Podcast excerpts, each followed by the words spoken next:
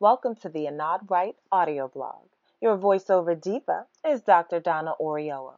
Please note that the information found in this and other blog posts is a matter of researched opinion. Direct your concerns or questions to questions at anadwright.com. Direct your comments to the comment section and share on social media using the hashtag AnadWrightSpeaks. Warning content on the audio blog may be different from the written blog. My thoughts too fast and my mouth too quick. Sorry. Not sorry. We are feeling so official over here. You can now catch us on Apple Podcast, SoundCloud, Apple News Channel, and of course, anadwright.com. Check your favorite space and subscribe. Leaving some feedback wouldn't be unwelcome either. Hey, hey, y'all. This week's blog post is called The Gaps in Your Orgasm Where They Are and Why. Written by yours truly, Dr. Donna Oriolo. September 7, 2018. A couple of weeks ago, on the eve of the new month, September, a podcast episode for Kings of the Heart was released with yours truly as a guest.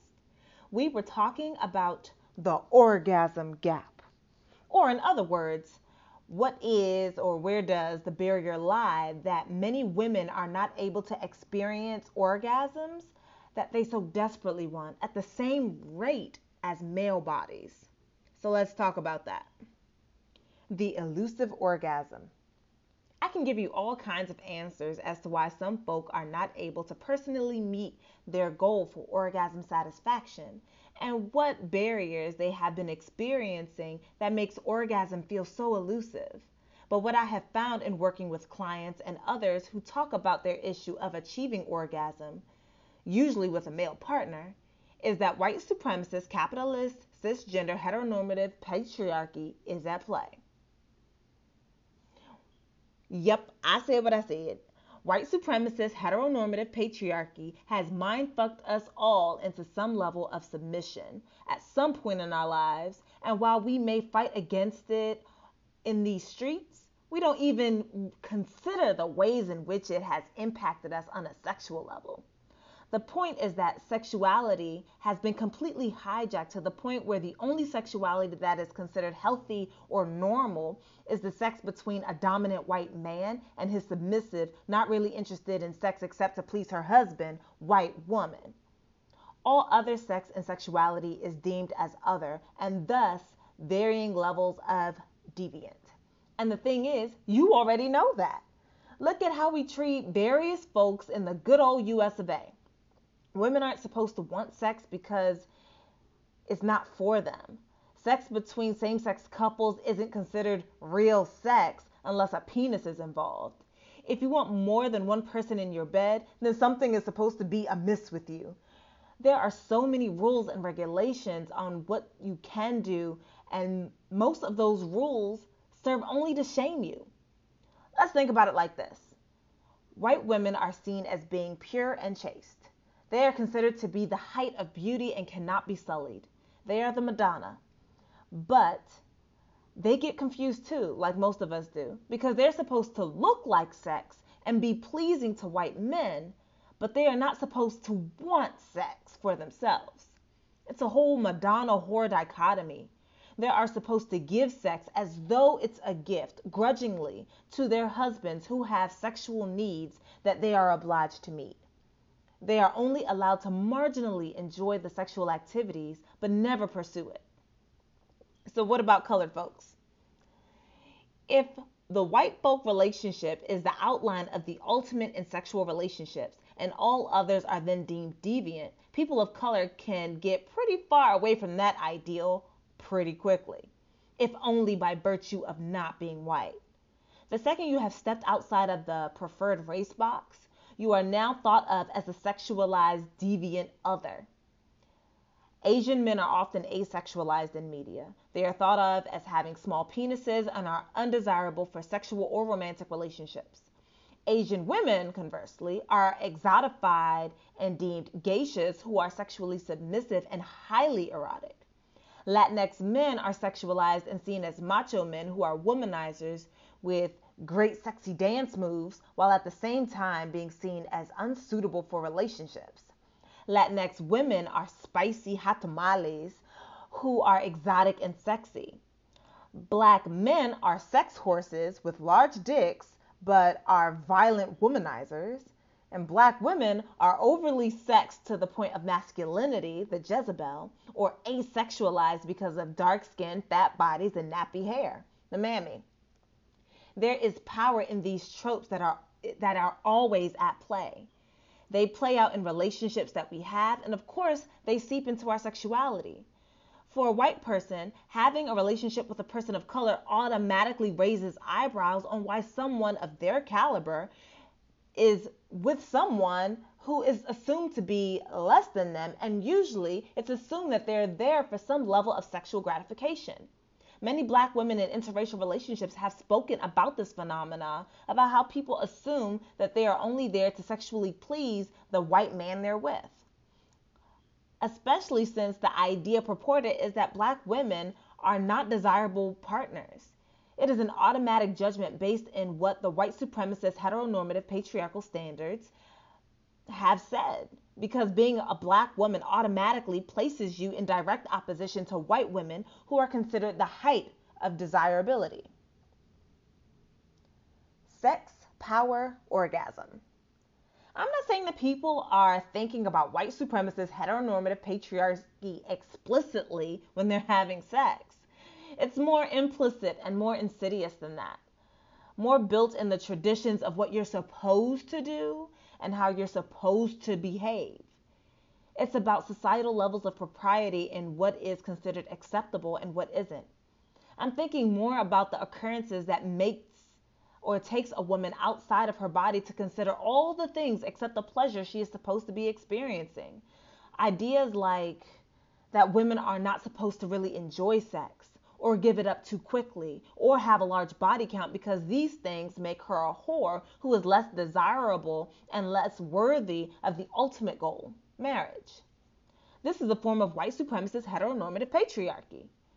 Or when black women, especially those with natural hair, are concerned that their hair doesn't blow in the wind, isn't hair that fingers can run through, and are concerned about how their hair looks when they are involved in coitus because they won't have that sexy white woman bed hair.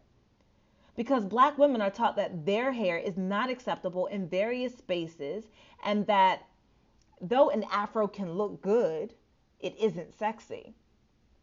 Feelings of shame about not being the right type of sexy is also based in white supremacist heteronormative patriarchy. Or, for my final example, when women with fat bodies or women who think they could have fat bodies are concerned about what they look like and if they are attractive to their partner. When they are told and feel like they have to take what they can get because no one else will want them.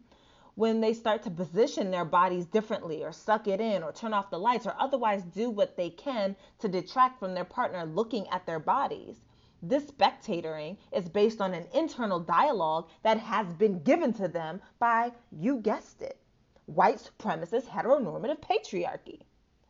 The focus and emphasis we place on the penis and the penis's guaranteed ability to have an orgasm is based in patriarchy. Shoo, for many people, sex isn't even considered sex unless the penis bearer has ejaculated.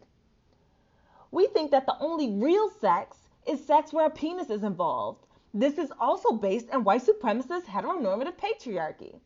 The various ways we are shamed about our bodies and the act of sex is also who is supposed to like it, men, and how someone is supposed to react to the desire of their sex by others, for women to be appalled and secretly happy is based in the same stuff. There is a game being played that is absolutely exhausting and not benefiting to people of color, and especially not for women of color. For women of color, and especially black women, there's a constant and consistent invalidation of our right to healthy sexuality based in pleasure and free from shame. How pretty or ugly we are based on white supremacist standards is at play. Whether or not we are the good girl or the bad girl, and what that means. Whether or not we are being played or have somehow been tricked into giving up the cookie, and what that says about our character and our worth as women. We are constantly seeing images that say sex is not for us, but rather for male bodies who would have us. There are constantly messages that demean us for having sex and otherwise make us feel less wor- like less worthy human beings. But taking hold of and experiencing all of your sexual pleasure, despite the rhetoric, is one of the most beautiful and pleasurable acts of defiance. We have been told that orgasms are mostly for male bodies, and that if a female body doesn't experience one, it's either not a big deal or something is wrong with her. We lie for someone's penis all the time, saying they are hitting something they are not, or otherwise giving Oscar worthy performances about orgasms we have never experienced. That has to stop. Holding ourselves and our partners accountable for mutual pleasure is a must. So here are my tips for reaching O Town. Number one, practice clear, consistent communication. We are no longer lying when we aren't experiencing pleasure. Telling the truth and communicating about what works and what doesn't work for us is a must.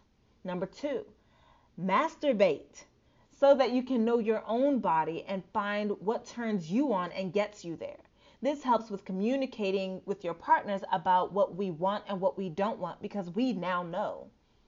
Number three, practice mindfulness so that you can clear your mind and be present and in the moment, not thinking about the dishes or that asshole at work when you're trying to have sex. When you're thinking about how your hair looks, you're probably not in the moment. Number four, have a ritual that says you are getting relaxed and are ready for sex, putting yourself back into the erotic mindset. This can help to take off those layers of stress you have. Light candles, take a shower, put on that piece of clothing that makes you feel sexy and desirable. Number five, examine your scripts and how shame, blackness, femaleness, etc. impact your sexuality. You can do this with books, you know, and I have some in Dr. O's sex toolbox, or you can do this in therapy. Yeah, I said the T word. And number six, practica, practica, practica. That's what my Spanish teacher always used to say to me. You need to practice all of the above. Discuss, rinse, and repeat.